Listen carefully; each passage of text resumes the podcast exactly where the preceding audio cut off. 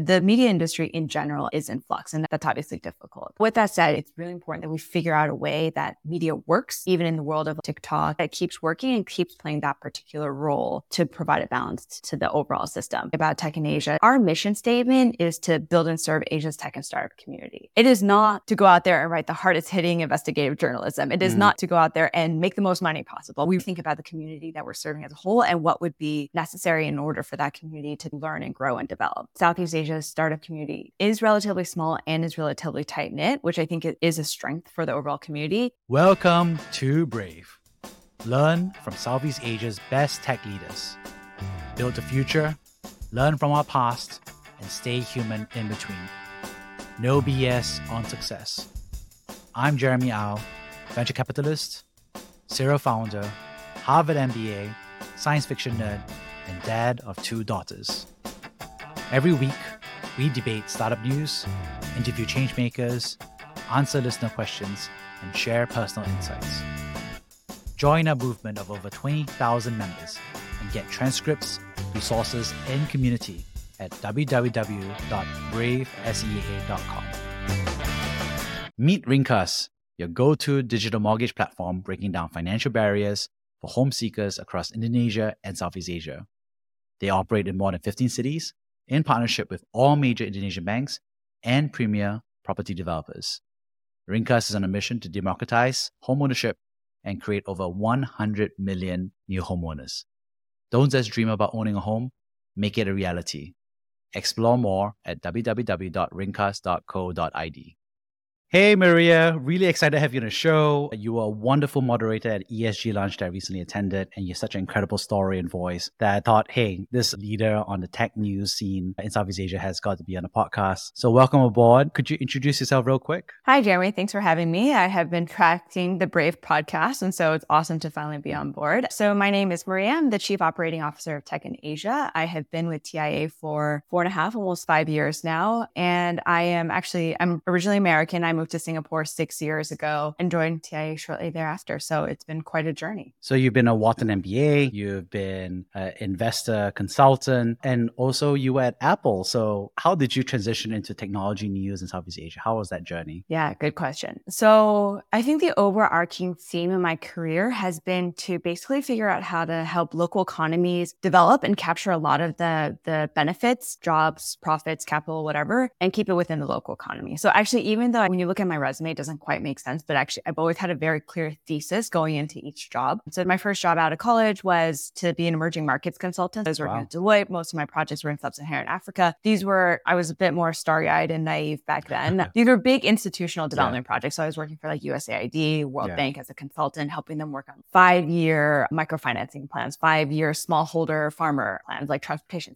So these were again to help build up a lot of the local economy so that they could access international markets, get more capital. That was the idea. And then I honestly got a bit disillusioned with public sector. I felt mm. like it was mm. very slow and efficient. A lot of the right. dollars didn't actually go to the ultimate economic impact that they were trying to make. So right. I was more keen on joining the private sector, really understanding how to develop businesses and create businesses that would generate a lot of that local economic wealth, which is why I did my MBA. And then so with Apple, the overriding thesis was Apple obviously is one of the biggest, they facilitate some of the biggest like technology transfers globally as well as capital transfers. So when Apple develops anything, they are pumping in definitely millions and billions of dollars in order right. to help that actually work. But they are also bringing over that engineering uh, knowledge. And then you can see it with a lot of the different Apple suppliers and within the supply chain is that the entire industry has built up because like a Foxconn or a Wistron, some OEM from Apple is setting up, but then they need subcontractors and component manufacturers. And then that really does create almost an economic cluster that basically can sustain, it creates a lot of jobs, it brings in additional income, and it really helps individual regions and parts of the world grow and, and develop economically. And so I was really interested. I joined the supply chain team at Apple because I thought that that tech and knowledge transfer was really interesting. And Apple was doing it on such a massively large scale, right. like unparalleled to anyone. And so that was the reason I joined Apple. Then the reason why Tech in Asia is because uh, I moved to Singapore with Apple. I was managing a lot of our local regional Southeast Asia supply chain base for Apple. And I was actually bringing a lot of factories out of China and establishing them in Vietnam. And then to me, I started questioning about how else can you mm-hmm. accrue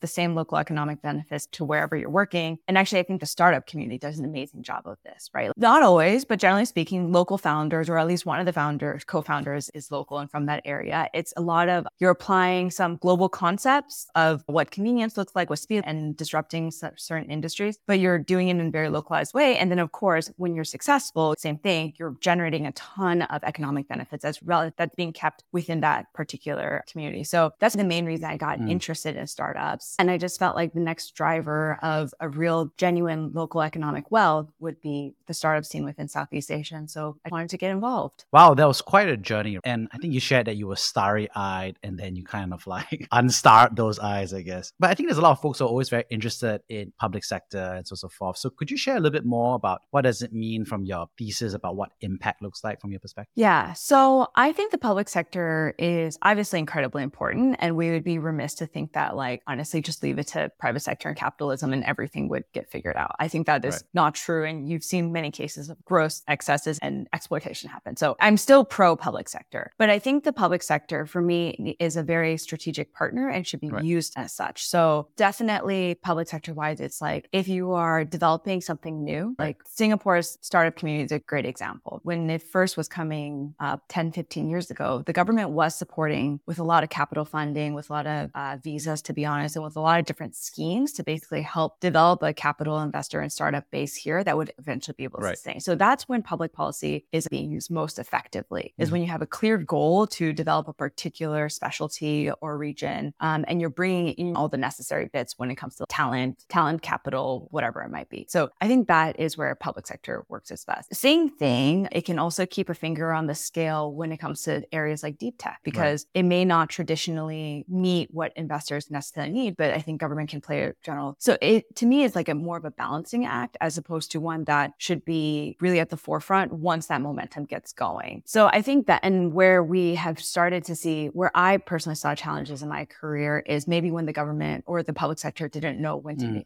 Back off and also right. let go a little bit and then right. go in, into playing that regulatory framework support role and was like maybe too out in front where it eventually like snuffs out a lot of the innovation and creativity that the private sector otherwise would have brought. And so there you are at Apple, and then you choose to obviously be consuming technology news on a regular. I'm sure you're already reading Tech in Asia already. And then you decide to join the other side where you're producing and creating this. So I'm just curious, what was that transition like from your perspective? Yeah. So truthfully, it was a bit of an accident. What happened is I decided that I wanted to join the startup community in Southeast Asia. Didn't really know what that meant. But yes, I started reading a bunch of news. I was reading Tech in Asia, amongst others. And my friend eventually was like, hey, if you care so much or if you're trying to get in, why don't you just join me at this conference that's happening next week? It was the Tech in Asia conference. And so I was so cheap, I didn't even pay for it, a ticket. He just like slipped me his wristband on day two or whatever. that's and, how you cut the cost in half. Yeah. yeah, exactly. And then, but when I walked in like that, it was 2018. The event was here in Singapore. It was at Suntec. And I just remember being completely blown away by the right. sheer magnitude and scale of what was happening. Obviously, there were hundreds of, of founders at our startup factory area. We had multiple stages. I think that year I saw this global CEO of Stripe on stage, ended up randomly standing next to Eduardo Saverin for a bit. And it was like a complete wow moment. I was like, wow, right. like I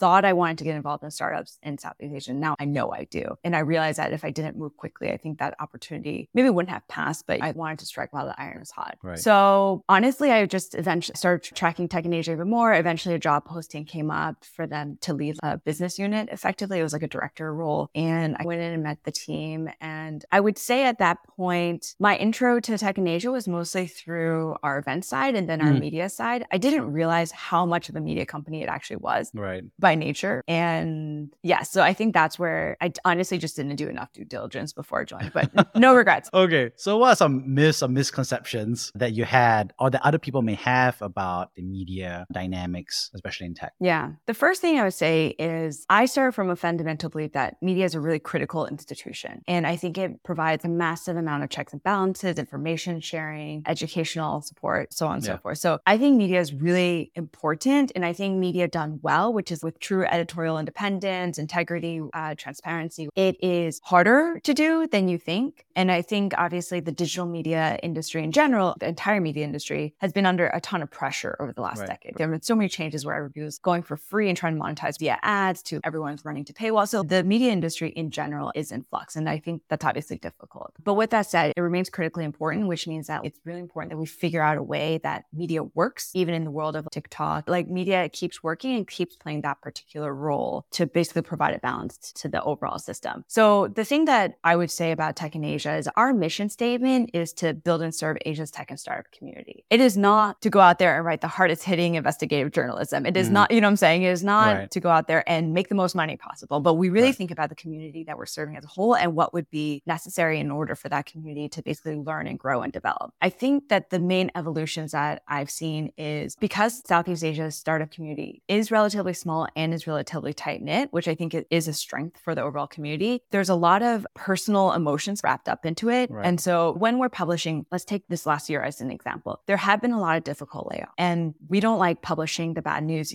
as much as like as much as anybody else. Right. That's not our goal. But at the same time, it is important to cover it because it gives you a true watermark as what's happening, a benchmark as what's happening within the industry. And to the extent possible that somebody else can learn from these mistakes or we cut costs too late or we overexpand in whatever areas, that's actually valuable information for the next founder, for the next investor to take into consideration as they're making their own decision. And so it's tough, but it's part of the education. So we view it as a critical role that we have to do it as long as mm. it's truthful and objective and accurate. But because we're in such a small community, I can't tell you the number of texts and, and emails that we get after one of these from a friend who's at the company or a friend right. who's an investor or whatever it is, being like, hey, why don't you pull your punches? And right. the answer is like, we're not writing this with a malicious intent. I don't think right. we write this with a malicious tone. Like, you deserve to have layoffs, not at all, but right. as objectively as truthfully as possible. And the idea is to help the overall ecosystem in general. Mistakes are fine. It's what you learn from those mistakes. And I think right. part of what we we're trying to do is honestly like be mini historians and, and document what's actually happening with our community. So yeah, so I think that's probably the biggest misconception is that we somehow revel mm. in bad news. I think yeah. that's definitely not true. On the investigative side, our main goal is to expose wrongdoing and to protect people that they might be hurting, employers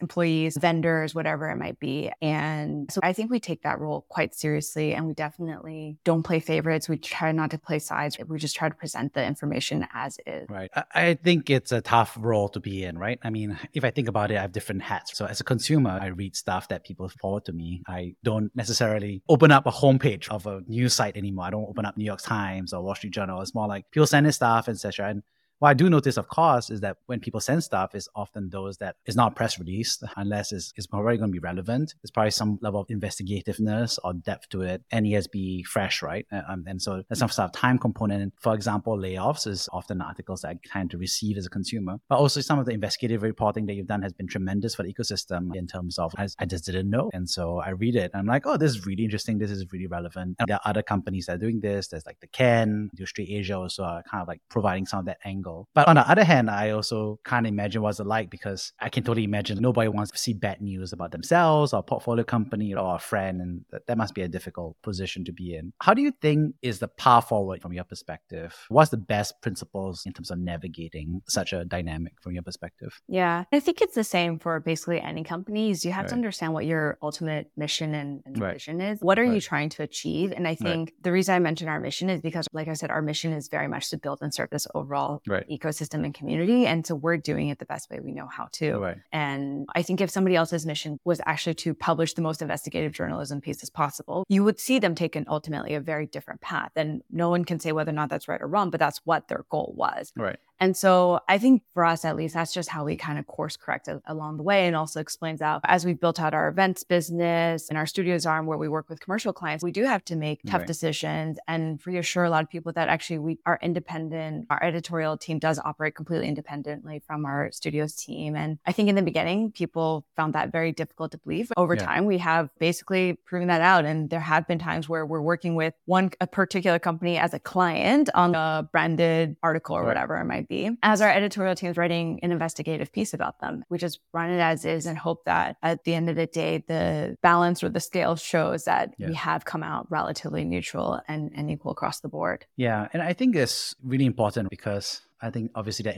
independence is what's the internal function that says there. But from an external perspective, I think information asymmetry is a very big problem in Southeast Asia. In the US, I think things are a little bit more transparent. I think a function of media, also a function of the maturity of the ecosystem, but also the professionalism where people have multiple stacks of intersectional community. So I, I think information flows. But in Southeast Asia, I'm often traveling to a new country. I'm sitting down. I'm like, wow, I had no idea about this. And so I think the opacity is something that I think in my position, I'm able to see through because of why But if you are a newcomer to the ecosystem, I think can be quite a handicap actually. So I think what you're doing is very much needed and important. How do you think about that? Do you feel like that information asymmetry, that change is going to get better over time? Do you think it's going to get worse? How do you think that's happening? I'm an optimist. So yeah. yes, I definitely think it'll get better over time. And I think we've already seen it in Singapore and to some extent in Indonesia. It's a matter of time. But there are two main reasons why I believe it will go better. One is the level of coverage and reporting reporting that happens. Right. I think people just start to get used to it. The first time you see anything bad about your company, again, I'm assuming it's true, come right. out, it, you have a very emotional reaction. I think at some point you understand that from the other perspective, as long as it's like an objective accounting. So I think there's a bit of maturity at that place. But at that point, there's more information coming out all the time as the ecosystem matures, which right. kind of levels out the playing field. And then the second one is actually more on the individual front. I think individuals will start to understand the different perspectives of what happens when it comes to media and when it comes to coverage and reporting and how to work it through. So the other thing that I always tell people who are upset or just asking, media is also coverage. All PR is basically give and take, right? Today might be great news and we're happy to cover that, but tomorrow might be bad news and we're also going to cover that. And so what I'm saying is the scales of justice is hopefully going to show that ultimately right. at the end of the day, it's a balance. And I think as people have more interactions with media right. and then see that it's not a gotcha kind of intention or move behind on our part, I think that trust level continues to build in the overall overall system. Between the two of them, people will eventually appreciate right. the role that media plays and journalism plays and figure out how to work media to their own benefit, feeling so personally attacked when certain things happen. Yeah, and you mentioned a little bit about that evolution, right? So obviously in the top of my head was like disinformation, bots. Yeah. That's my pessimism side coming out. And of course, we also see the unbundling of media as well. And of course, you unbundled the, the newspapers. They used to have a technology section. And I was like reading the Straits Times today and a technology section. I was like, oh, how quaint it's like, you know, page 50, 60, right? So I think there's that, but now there's obviously TikTok, there's all these new media formats, there's podcasts, for example. So how are you thinking about that perspective? Do you think that leads to more transparency? Do you think that leads to more confusion? How do you see that evolving from your perspective? Yeah, we haven't landed at the final answer yet. And I think that it remains to be seen. But I would say that when things were first starting to get fragmented, decentralized, dismantled, unbundled, I think there was a lot of excitement over that because it was like, oh, cool, I can finally like pick pick and choose exactly what I want. I don't have to subscribe all in. But at the same time, when Substack first came up, everybody was like, oh, this is amazing. I can follow my favorite authors without having right. to read the ones I don't care about. Right. And that there is something pretty amazing about that. But I also think that people have started to see the negative side of that, which is like you have so much choice. Yeah. And it's really hard to discover new people and new things because right. it's hard to go find that next amazing author because right. how are you going to come across them if you're operating only in your own like silo, right? But I also think that we've seen maybe a bit of a reversion to the idea that there is still some trust in brand names and platforms where you know that they're reputable and there's that base level of understanding in terms of quality, values, like interest level. And so I think we're seeing a bit of a, and that ultimately at TIA, that, that's what our goal is. We want to build both the best, most credible brand in our space, covering the digital, mm. covering the tech and startup space as a media platform. But then we also want to have the strongest individual journalists who also have a particular voice and people who just really love the way that they report or really love the beat that they cover or whatever it might be. So I think we're trying to cover basically both ends of that spectrum. So what's interesting is that you have a role of COO. What does COO mean? And then we'll go more into well, how exactly you navigate that. But what does COO mean? Because it's always a unique definitional role in every company. So what does that mean for you? Yeah. In truth, it probably means I deal with the escalations that nobody else wants to deal with. Yeah. That's the so, most accurate description, I think. Yeah, yeah, basically. If it's a problem that Willis, our CEO and founder, wants to deal with, he gets to deal with it. But if he yeah. doesn't want to deal with it, then it comes to me. No, uh, but no, Willis and I, we have a great working relationship yeah, and we have defined our roles. We do switch it and we do pretty regular check-ins every few months to be like, are you good with your scope? But we always kind of divide and conquer across the company. By and large, what that's meant over the last few years is he focused more on top line revenue and I focus more on bottom line profitability when it comes to definitely operational stuff, but finance, legal, HR, and a lot of our OPEX costs, a lot of that falls under my purview. So that's one way we divide and conquer. And then the other way that we do it is also by business lines and business units. So Willis is more right. of the product guy. He was the first writer for Tech in Asia. So he's very tight with the editorial team. He takes more focus on our tech stack and our editorial side, whereas mm-hmm. I oversee a lot more of our studios, commercial clients, and events. So right. that's the other way we divide. So it's a bit matrix. Yeah. But again, what it basically means is the buck yeah. stops with one of us and sometimes me if it's yeah. boring operational stuff. Yeah, got it. And how does one get the COO role? Because somebody like, I want to be COO because I like this stuff. And I'm like, oh, that's good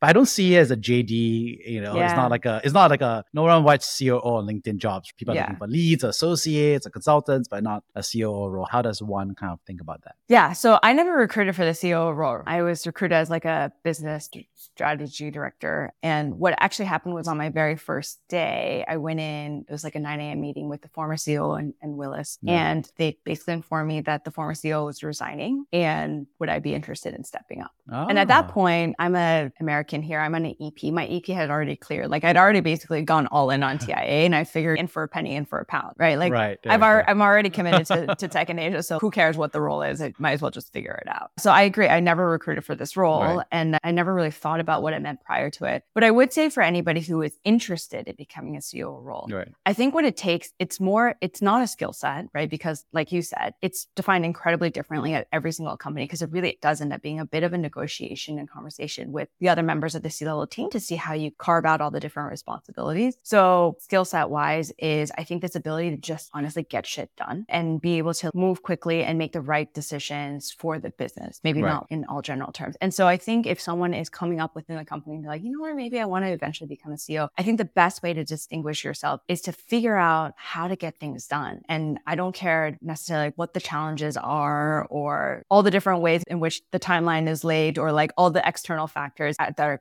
validly and completely out of your control, but you have still figured out a way to pull together success, or you've still figured out a way to pull together a project, or you've made it a very difficult decision to cut a particular project. You understand how to actually deliver outcomes. Because I right. think that's ultimately the most important part about a CEO. And so, like I said, I deal with a lot of escalations nobody else wants to deal with, but I figure out a way, basically make it work. I will not say I'm right 100% of the time, like no way, but I can process information. I can learn. I'm talking to people. I'm presenting yeah. my justification as to why certain things, like why I'm making a particular decision, to the way that if no one's happy, that's fine, but at least they can respect how I got there. Right. And I actually right. think that's really critical. It's not about do you know finance super well? But it's really like, can you make operational decisions and these big strategic macro decisions for the company in a way that I think is relatively well accepted and well respected by the mm-hmm. people you're working with? So getting stuff done, but also yeah. makes you popular and unpopular. Uh, so how yeah. does one balance that from your perspective? I definitely don't sweat the popularity contest. and yeah, there you go. So I think this does have yeah. to do with a bit with culture as well. We've built a culture where people genuinely like working at tech in Asia because because the way that we think, the way that we define our own success is also how we define our employees' success, which is like, right. are you fair, logical, and effective? You know what I'm right. saying? And so I tell employees as well, like not all the time to not sweat. It's okay if you right. ruffle a few feathers or hurt their egos, as long as you're not malicious about it. But you do it logically, you do it with the right intention in mind, right? We hope that everybody at Tech in Asia is working on the overall right for our mission right. and doing with the right things in mind. And then the personal stuff, I understand it can feel really bad in the moment, but for the right person, they will understand ultimately that having your feelings hurt versus making the right decision for the business is actually like the most important thing. And so right. we try to bring that mindset and mentality for the rest of our team and hope that they judge us accordingly as well. Yeah. When you think about that, are there any other attributes that you think are really important for a COO, like advice that you have for them to exhibit or for them to develop before they step into that role? Some things I learned on the job to to be honest, is the main one is about leadership. It's really not about you. Nobody right. cares about you. So like in movies, you get to see the leader being the really yeah. like yeah, the inspirational one or like the hardcore one. There's a certain trope, I think. Right. But I think in reality, it is nobody cares about you. They only care about themselves, to be honest. Right. And then so I think the most important thing was actually shifting that lens of like I, I do feel like in the first few months I was like, oh man, what do people think about me as a CEO? And then at some point I was like, nobody gives a shit about me me. Yeah, it's yeah, all about like, how am I serving the employees? How am I serving our, our clients, our shareholders? So I think that lens focus actually, that lens shift actually was helpful because it removed a lot of the ego out of the role, which enables Right. you to make much better decisions. So I think there is a lot of letting go of any perceptions of self, your own ego, and really focusing again on the outcome. And as long as you're you are focused, laser focused on the outcome, you're like leading your team to do so. That also really helps. And then, of course, with that comes a bunch of being able to understand, genuinely understand different perspectives and really being able to take in other people's feedback, listen, making sure that you understand all points of views before making a particular critical decision. Mhm. Um, again, the switch from like IC to manager to, to leader slash executive is like, as an IC, if you're just doing really well on your own, Right. and, and you're the smart one in the room, you're going to shine as an IC, Right, right? right, Like right, that's fine. As a manager, you, you learn to start to corral. And I, so basically, I think with each step forward, technically up the ladder, you actually have to take a step back and, and Right. hear more different opinions and perspectives in order to be more effective at your job. So nobody cares, again, if you're the smartest person in the room as a leader, like that's Right. great, but you're not going to have that many people following you. I think the main thing is to figure out how do you balance everybody else's perspective, make sure you're listening, and then you're like distilling it into a path forward. On that note, have there been a personal story or time that you were brave? Yeah, sure. So I think twice really, I did two things in the same time. So basically, I had taken two massive pay cuts in my life. Hmm. The first time was when I moved from Apple headquarters to Apple Singapore. I took around a 40% pay cut. They localized me, and Silicon Valley salaries are obviously higher. And then again, when I joined, went from Apple to Tech in Asia, I took another 40% pay cut. So basically, Wow. I'm making less money or about the same as when I first did as a 22 year old fresh undergrad. But the reason I mentioned is not because I care about money, but I think what was valuable about those two decisions and the reason those two decisions were the bravest decisions I made because those were when I allowed myself to stop defining success for my life and my career based on what I thought society wanted and basically define it on my terms. When I moved to Singapore, I really wanted to live and work in Asia. I felt like Asia was the future. I'm also Chinese American and I was spending a lot of time in Chinese factories Right. with Apple. So like I was spending a lot of time and working a lot in Asia anyways, but I really wanted to make that full switch. And so it was unconventional, but it Yeah. helped me live out like a truer version of what I Right. thought my career should be or like where I wanted my life to go. And again, same thing with tech in Asia. So I took that other pay cut, but it allowed me, I mean, I didn't know when I when I made the decision, but allowed me to basically be at the center of a lot of the tech and startup community here and see it growth and also facilitate and foster a lot of the growth. So it was brave in that I was breaking out from what I thought people expected of me versus like what I actually wanted to do. And obviously, you know, when you take that like that much many pay cuts, you also realize that money is truly not that important. And that was also like pretty freeing for me. I was like, you know what? There's a certain amount of money, of course, in which I need to live in order to get by. But above and beyond that, money doesn't bring me happiness, but finding like that real passion and purpose at work and working with people that I love does. And I'm going to orient the rest of my life and my career decisions towards that. So I think those those were brave in that I was charting out my own path. Yeah. When you made those decisions, what parameters were you weighing? So one is obviously job scope is one change. The other one is pay cut. That was geography. But what other parameters were you at the back of your mind? Yeah, I think slightly different for for each one. Moving to Asia was like was basically like quality of life. San Francisco actually like at that time, this was back in 20, you could actually already see it was going downhill. And then my quality of life, I was either commuting three to four hours a day from the city down to Cupertino, or I was on a flight from San Francisco over to Shenzhen or Shanghai or to one of our factories. So like the there was just like a lot of and then cost of living in San Francisco was obviously incredibly high. And and so we were like, this just isn't the life I wanted. I- do like my job. I love my job. I, th- I was really happy with it. But like everything around it, it was all in service to my job and there was like no balance there. And so for me, actually moving to Asia was more a bit of a quality of life, but it's also a vote in the future. And so it was like, let me explore what other models for my life and what those would look like. So there was more of an exploration Mm. thing. And then with tech in Asia, I guess same thing. I'd only ever worked in brand name companies, Deloitte and Apple at that point. Mm. But I had spent my life and career in pursuit of this idea of small businesses generate a vast amount of value and wealth to the local economy.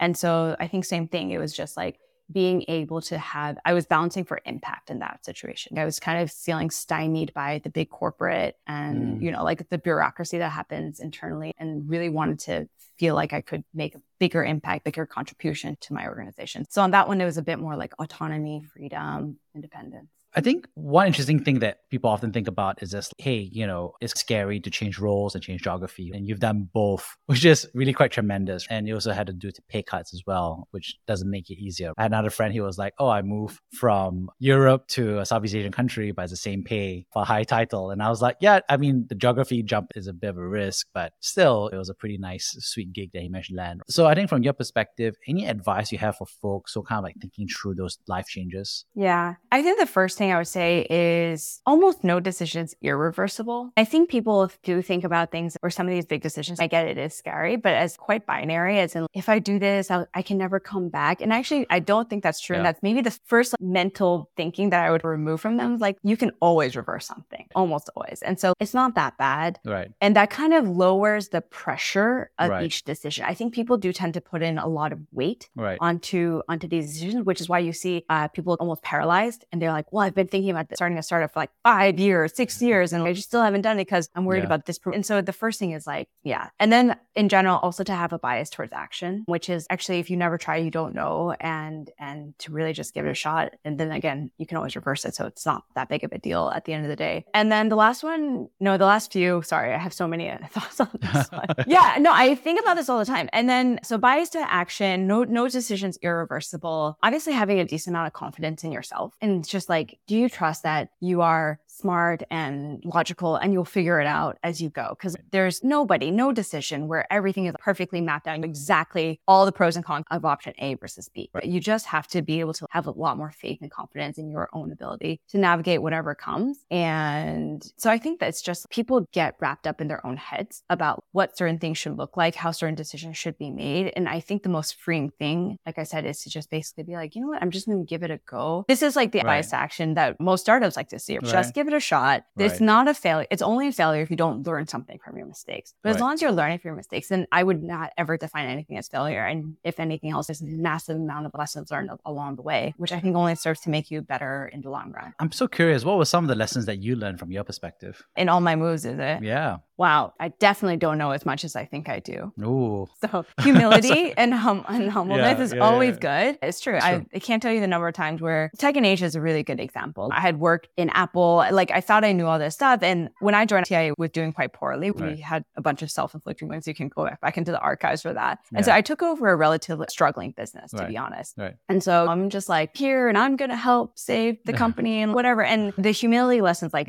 day after day, week after week was amazing because right. TI had such rich resources, such amazing people already. And it was really just a matter of leveraging the ability. So humility for sure, probably the biggest one. Checking your ego is one. But then also I think a lot of things got reaffirmed, which is yeah. I now have even more confidence in myself that I can navigate whatever's coming forward and that there's almost nothing, I wouldn't say like unfixable, but that you cannot somehow influence to be slightly better than where you originally found it. Amazing. On that note, any parting words of advice that you have for folks? Mostly that I ask everyone to really think about about what they want for themselves mm. and for their own lives and to structure and plan according to that, not against what society thinks or what your friend from uni thinks or what your parents think or your in-laws think. I think this is where I see most people get lost or they feel like they're on a certain path and they just cannot possibly reverse out of it. So right. when I think about my personal journey, I have I actually did this little presentation internally for the company. I showed my salary progression. It was like do do do do and it was like dip dip dip. But then I showed my like my job satisfaction and, and how it's gone through the roof. And so being right. able to make those decisions to orient everything around what I define as success and happiness has served me immensely well. And I actually asked for it the entire team is like, when we're talking about career progression, when you're talking about job happiness, I want you to first identify what are the markers of happiness for you? What does success look like for you? And right. if it is making the most money possible, that is a valid answer. We can help you yeah. on, get on that path. It might not be in tech media, to be honest, but that's okay. But yeah. uh, I think that's the very first. So you have to know yourself, be very, very self aware about what your particular triggers and success metrics and what your goals are in order for anybody else to basically be able to come in and actually help you to help you reach it and for you to reach it, help yourself to reach those goals. Amazing. On that note, I'd love to summarize the three big takeaways I got from this. Uh, first of all, thank you so much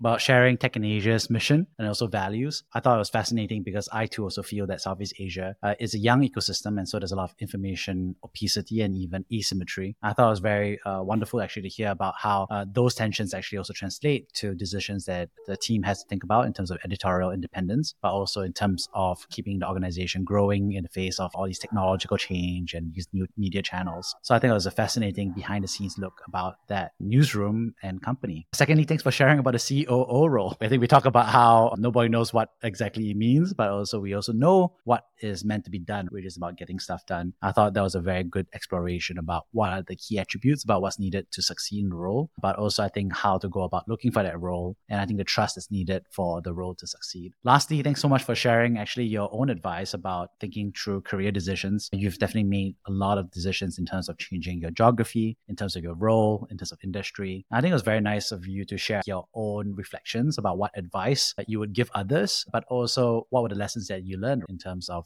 the knowledge you had to gain, the life satisfaction, and your thoughts about what's reversible versus what's actually decisive. Uh, so, on that note, thank you so much, Maria, for sharing your perspective. Thanks, Jeremy. Thanks for having me. This was such a fun conversation. Thank you for listening to Brave. If you enjoyed this episode, please share the podcast with your friends and colleagues. We would also appreciate you leaving a rating or review. Head over to www.bravesea.com for member content, resources, and community. Stay well and stay brave.